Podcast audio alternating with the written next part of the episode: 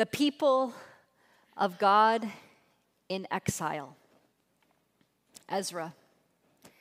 I think we are probably divided on our experience of our experience of this word, exile.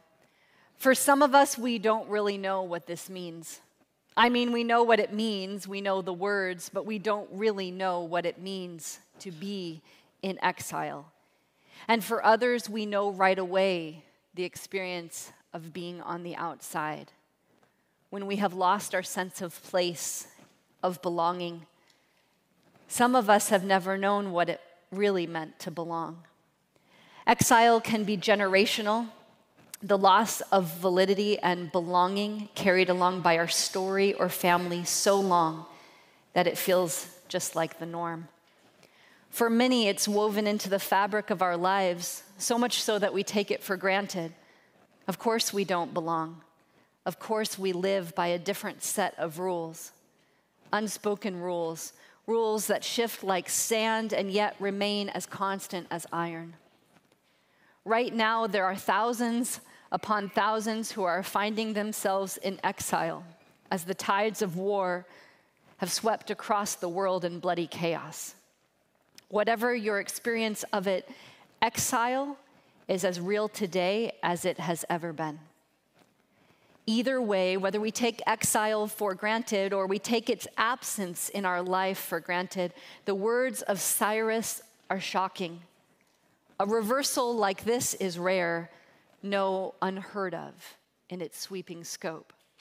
The words of Cyrus are not padded political speech, they are earth shaking in their conviction and their scope. Cyrus declares that the exiles, the people of Israel, is over. Their exile is done. Yet he doesn't stop there. He dives headlong into a course of restitution and reinstatement. It's utterly shocking. Find the survivors, pay them, restore them, restore the temple and the city. Ezra recounts this story. Thank you, Paulina, for reading it for us. Let's turn to Ezra chapter 1, and then we continue on from there. Ezra chapter 1 and verse 1. It says, In the first year of Cyrus, king of Persia, in order to fulfill the word of the Lord spoken by Jeremiah, the Lord moved the heart of Cyrus, king of Persia, to make a proclamation throughout his realm and to also put it in writing. This is what Cyrus, king of Persia, says The Lord, the God of heaven, has given me all the kingdoms of the earth, and he has appointed me to build a temple for him at Jerusalem in Judah. Any of his people among you may their God be with them and let them go up to Jerusalem in Judah to build a temple of the Lord, the God of Israel, the God who is in Jerusalem. And in any locality where survivors may now be living, the people are to provide them with silver and gold, with goods and livestock, and with freewill offerings for the temple of God in Jerusalem. Then the family heads of Judah and Benjamin and the priests and Levites, everyone whose heart God had moved, prepared to go up and build a house of the Lord in Jerusalem. All their neighbors assisted with gold, silver, livestock, and goods, with valuable gifts in addition to all the freewill offerings. Moreover, King Cyrus brought out the articles belonging to the temple of the Lord, which Nebuchadnezzar had carried away from Jerusalem and had placed in the temple of his God. Cyrus, king of Persia, had them brought out by Mithredath, the treasurer, who counted them out to Sheshbazzar, the prince of Judah. This was the inventory gold dishes 30 silver dishes 1000 silver pans 29 gold bowls 30 matching silver bowls 410 and other articles 1000 in all there were 5400 articles of gold and silver. Sheshbazzar brought all these things along with the exiles when they came up from Babylon to Jerusalem. Now, if you thought that was a lot, check out chapter 2 if we were going to read chapter 2, right? Here we see this significance of what King Cyrus is doing. These exiles who have lived away from their central life, their community in Jerusalem, are now being invited back. For us to understand the significance of this, we would have to remember how core the temple was to the rhythm of life of the people of God. We have to imagine what it would be like to be cut off from the place where we found worship, where we found community, where we found support, where we offered offerings and were reminded of the salvation that we had in God alone. Well, perhaps after the pandemic, we can understand a little more how this felt. This next May, this May will be one year since we've been back in our sanctuary. For 19 months, our rhythm of life as a community and our connection with God and with each other looked very different than what it looked like before that. Fortunately, we weren't ripped away from our homeland and we didn't watch the complete destruction of the temple and then march off to a foreign place after watching perhaps some of our close friends and family killed. But what it's like to be cut off from life as a community, what it's like to be cut off from the ways in which you found to connect with God and other believers, we perhaps have a little better understanding of that now. The story states the beginning as in the first year of Cyrus, king of Persia. Actually, this date should be identified a little differently, as the first year Cyrus had authority over Babylon and Judah, 539 BC. We know about Cyrus from several ancient sources, but one of them is invaluable the Cyrus cylinder. This is a small clay cylinder that was found by archaeologists. We hear about Cyrus, including portions of his own memoir he recounts that the Babylonian god Marduk was displeased with how he had been worshipped. And I quote So he scanned and looked through all the countries, searching for a righteous ruler willing to lead him, that is Marduk. Then he pronounced the name Cyrus, king of Anshan, and declared him to become the ruler of the world. The cylinder relates how Marduk helped Cyrus to become successful and ultimately helped him overthrow Babylon without resistance. Then Cyrus speaks, introducing himself in this way, oh so humbly I am Cyrus, king of the world, great king, legitimate king, king of Babylon, king of Sumer and Akkad, king of the four rims of the earth. Rather, though, than tyrannize, Cyrus sought what was best for the people under his reign. Concerning the citizens of Babylon, and I quote, he says, I brought relief to their dilapidated houses, putting thus an end to their main complaints. Cyrus sought to reestablish all the places that Babylon had ruined. So he looked out at the sacred cities and he had hopes to restore them. He doesn't mention Jerusalem by name, but hear what he says in this next quote. I returned to these sacred cities on the other side of the Tigris, the sanctuaries of which have been in ruins for a long time, the images which used to live therein, and established for them permanent sanctuaries. I also gathered all their former inhabitants and returned to them their habitations. This is his main purpose in his own words. This is what he's seeking to do. Cyrus returns religious images stolen by Babylon after he overthrows them. He rebuilds temples and he resettles the people in their places, their homelands. This is a focus for him. Now think of this in contrast to Second Chronicles 36. If you could turn there with me. Second Chronicles 36 recounts what Babylon did when they came to Jerusalem. We're going to start in verse 18. Second Chronicles 36, it says, He, that is Nebuchadnezzar, carried the to Babylon all the articles from the temple of God, both large and small, and the treasures of the Lord's temple and the treasures of the king and his officials. They set fire to God's temple, broke down the wall of Jerusalem. They burned all the palaces and destroyed everything of value there. He carried into exile to Babylon, the remnant, to escape from the sword, and they became servants to him and his successors until the kingdom of Persia came to power. Notice the difference here the tearing down, the fire, the carrying away everything precious, killing by the sword. This is what the people of God had experienced under Babylon.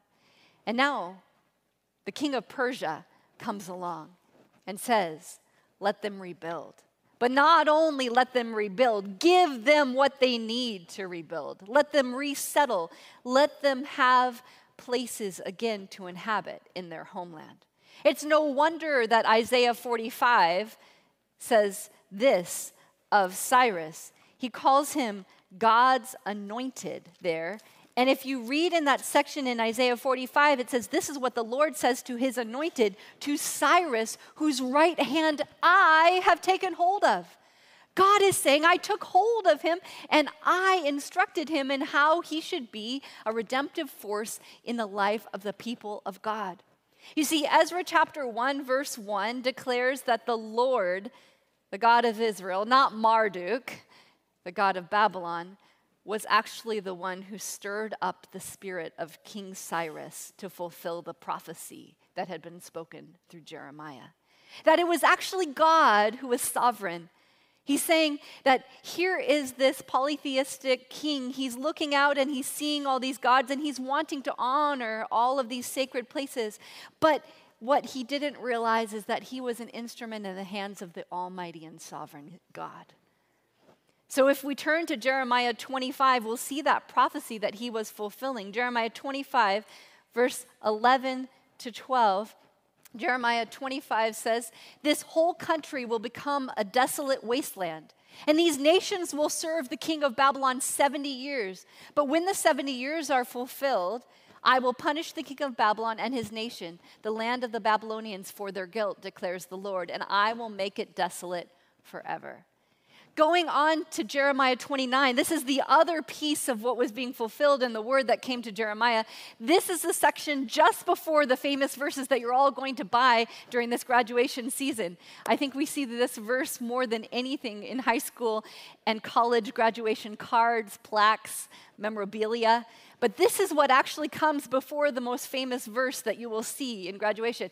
This is what the Lord says When 70 years are completed for Babylon, I will come to you and fulfill my good promise to bring you back to this place. And then you know maybe the next verse, Jeremiah 29 11. For I know the plans I have for you, declares the Lord plans to prosper you and not to harm you, plans to give you a hope and a future. You're going to buy it for the graduation card this season.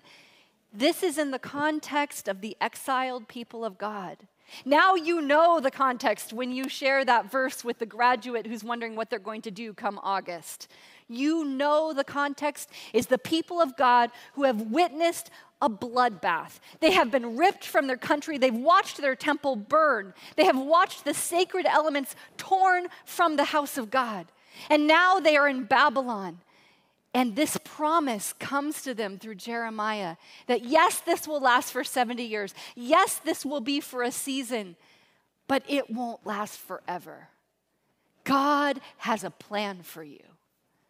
Man, imagine if we could tell each other the promise of God's plans and purpose in the context of chaos, in the context of struggle, in the context of everything falling around us. Isaiah, Jeremiah, Ezra, they all affirm that God alone is the author of restoration. God stirred Cyrus to declare freedom, to bring liberation to the people of God, to restore them back to a place of worship. We see this pattern happened the same as when the Israelites were coming out of Egypt. They had been there for 400 years as slaves, and when God said, Let my people go, and they were allowed to be free, they were also given things by their neighbors articles of silver and gold, clothing, things to take with them as they went on their sojourn. In the collective hearts of the people, they would have remembered that.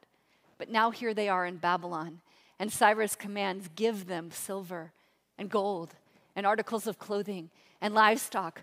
Let them be given what they need. So, to the collective hearts of the people, they are suddenly experiencing this is our exodus. We are being given the power and strength to leave. So, just like that core memory in them as people of God, we were led in Exodus out of Egypt. We're now being led in Exodus out of Babylon. The question the, the statement from Jeremiah 29 14, where you, if you go on to that verse, it says, I will bring you back, I will make a way for you. That's what was resonating in the hearts of the people of God. As they received these things from their neighbors, God had surely made a way for them. God's promise was real for them. The question that we have to ask when we see these things is who is really in charge?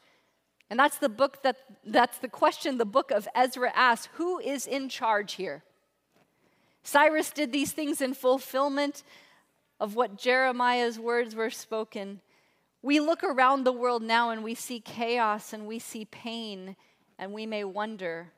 I think this is a question we all have to wrestle with God's sovereignty. Where is God in all of this? It's difficult for us to find security in God alone. We can unintentionally look to work, to bank accounts, to relationships, to life going the way that we thought it would go. Trust God alone, Scripture entreats us. So we, as God's people, confess God's sovereignty in a world of pain. In a world where two families experience cancer and one finds themselves at a graveside service and the other celebrating 10 years of remission. We live in a world where one baby born premature, another baby born premature, parents find themselves with a thriving child five years later, and another family finds themselves with still an empty room. We live in a world where God's sovereignty is a constant question that we face. Mark 15 34, we see Jesus at three in the afternoon, he cried out in a loud voice, Eloi, Eloi, Lama Sabachthani, which means, My God, my God, why have you forsaken me? So I ask you, if the Son of God can be so honest, why can't we? An invitation to us to bring the honest questions, to say, What is going on here? For those of you who have friends in Ukraine or family, you look and you say, Why? You continuously cry out, Why? And I'm sure the people of God in exile cried out the same. Why? 70 years. Why? Why so much pain? We hear it all through Scripture Habakkuk, the echoes of each of the different prophets crying out to God. And yet, this story, Ezra and Nehemiah tell a God who called them back, a God who was sovereign in the midst of it, the God who purposed to transform them, the God who offered them a future and a hope. The people of God were trying to rebuild, and what we see in this story is that they keep missing the point. That's what we see throughout the whole book of Ezra is that they miss the point. The whole point that God had called the people to is to spread out, to encompass the world, to bless the world, to be a blessing. They were passionate about getting it right, these people of God, yet they kept missing the point. What we see in Ezra chapter 1 is they were counting bowls when they needed a foundation. What we see is that they looked at all the vessels that felt so familiar and sacred, but what are the vessels without God? When I visited and interviewed here, it was actually April of 2016. So this month, Caleb and I are having flashbacks to six years ago, and we remember some of the great people that we met right away. Um, Datha Tickner was the chair of the search committee six years ago, and Doug Herman and Andy Sandiford were the two co head elders. And as we came to visit and we got the tour and we walked around, we felt so impressed by the devotion to God and the commitment to this church that we saw in them. As we were here, I visited Quest Sabbath School. We kind of spread out that morning, and I got to sit and hear as Doug Herman was teaching. He mentioned this book, and after I got home from the interview, I bought it immediately. It's called The Impossible Will Take a Little While A Citizen's Guide to Hope in a Time of Fear. The whole point of this book is to encourage us to believe that we, ordinary people, can make a difference, to inspire that there is reason to hope. As believers, we know that God tells us there's always a reason to hope, but sometimes, if we could be honest for a moment, we could admit that we don't feel hope. It seems, well, sometimes impossible, right?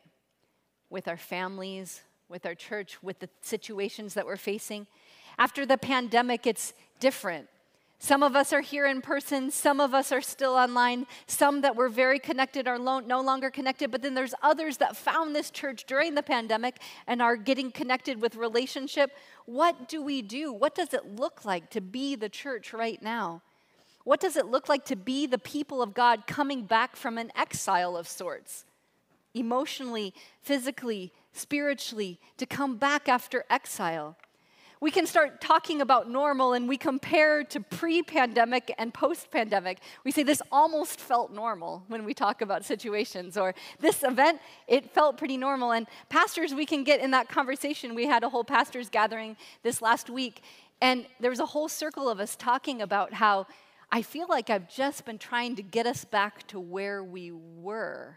What an odd feeling this has been for this whole year.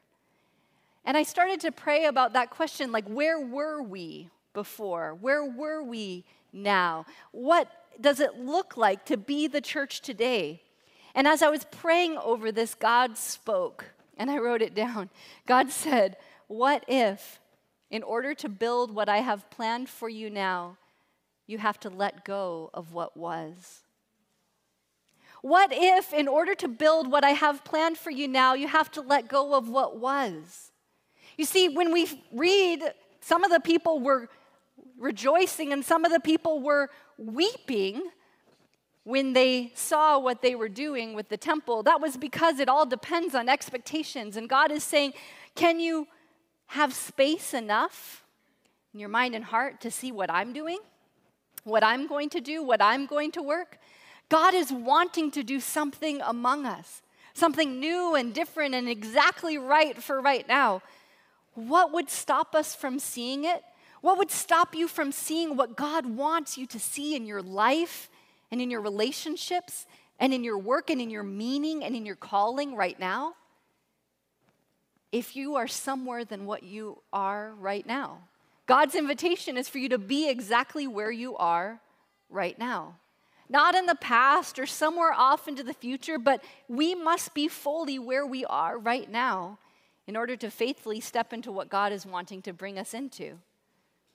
So, how do you reach a goal? How do you reach the next step? Have, do you remember the term senioritis? Anyone?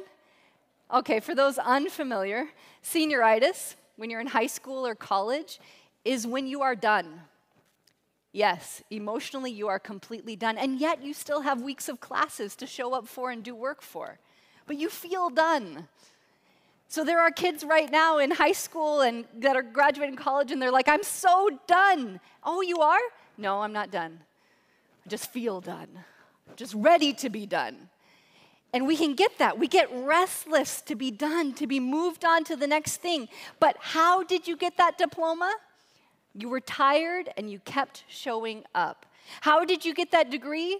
One class at a time. How did you build your business? One client at a time. How do you build your house? One brick at a time, one step at a time, one thing after another. We don't have to know the whole faithful path, we just know the one faithful step that God has called us to. So the people of God were called out and they took the faithful step forward back home, back to where the site would be where God would build. Most of us know what it's like to face what feels like an insurmountable challenge. When we feel that feeling that it's impossible, we start to get feelings of helplessness. How will we do this? How will we make it through the teenage years? How will we make it through this degree? How will we really launch this business? What really will it look like to take on this ministry? We have to remember in that moment who's in charge. We are invited to recognize the sovereignty of God. That everything God calls us to, God gives provision for. Everything God calls you to, God gives provision for. This time it was through King Cyrus.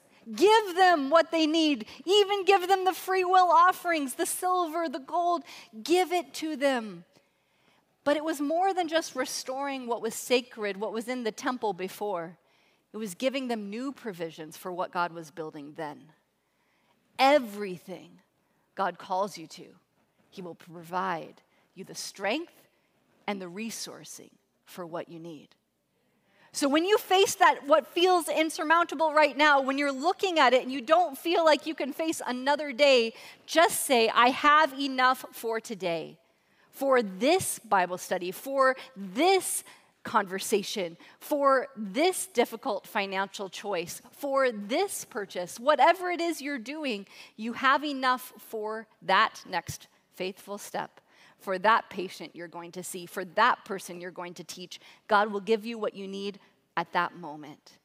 You see, this is the revolutionary way of Jesus that we're invited into. It's countercultural, and the people of God were still trying to understand it. You see, they were counting bowls, but we find out later that Jesus counted even the widow's mite. They wanted a temple to reach God, but we find Jesus tore the veil of the temple, giving all access to God. They were proud of the money they had raised, and Jesus turned over the money tables. They were afraid of their neighbors, but they found Jesus dining with them. They were looking at where people came from, but Jesus was looking at where they were going. They looked at the crowd and said, Why can't we get this temple built? And Jesus looked at the crowd with tears in his eyes and he said, Behold the church, and the gates of hell shall not prevail over them. They needed a foundation. And Jesus said, Behold, I am the chief cornerstone. Cyrus said captivity was over, but throwing money at such things and saying words are not enough because people carry captivity with us. And so the people of God carried their captivity even after they were free. So Jesus came and he said, If I set you free, you shall be free indeed. Take my yoke upon you and learn of me. You see, the people of God forgot their calling. They built a temple for God, and unbeknownst to them, they put God in a box. And then they were sad when the box they built for God was disappointingly small. In order to rebuild the way God wanted to, God brought them down to the foundations. Then he reminded them, You are blessed to be a blessing. You are a free, sweet fragrance among the nations, drawing the people to God. You are my children.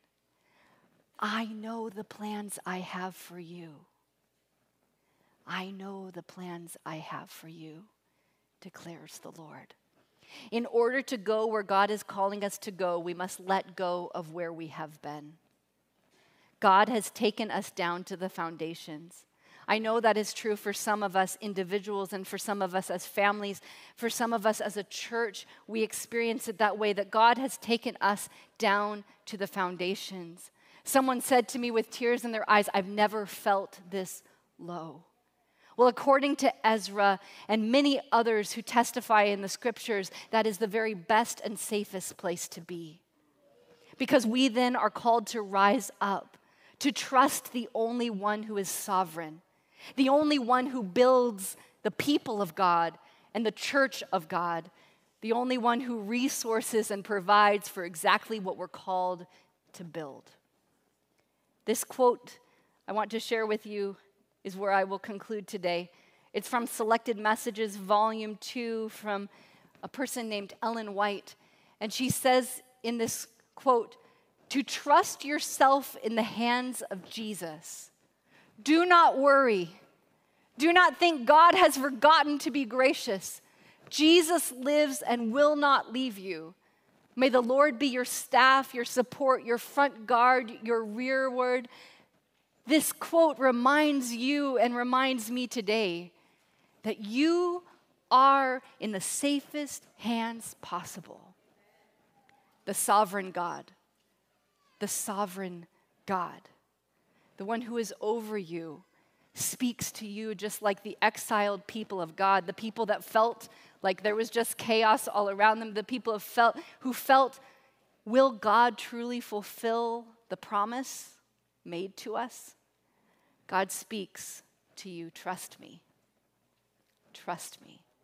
That which I've called you to build, I will resource you for. That dream, that vision, what God has put in your heart, it will come about by God. And I take courage in this. I've never preached a series on the book of Ezra, but this year, to start this year, I felt strongly that we needed to go in some new places. So, First Peter, never had looked at that as deeply, never had looked at Ezra this deeply. But as I read through the book of Ezra, I keep finding a church, a message for the post pandemic church, for a church facing as a whole, collectively, Christianity and, and the Adventist church as a whole, facing what feels like insurmountable challenges. The number of young people leaving the, challenge that we're facing as a community, those who became disengaged and haven't returned, these are huge challenges. And yet, all we've been called to, all that God has called us to build, God provides for. And that same is true in your family, the same is true in your life. Trust yourself in the hands of Jesus.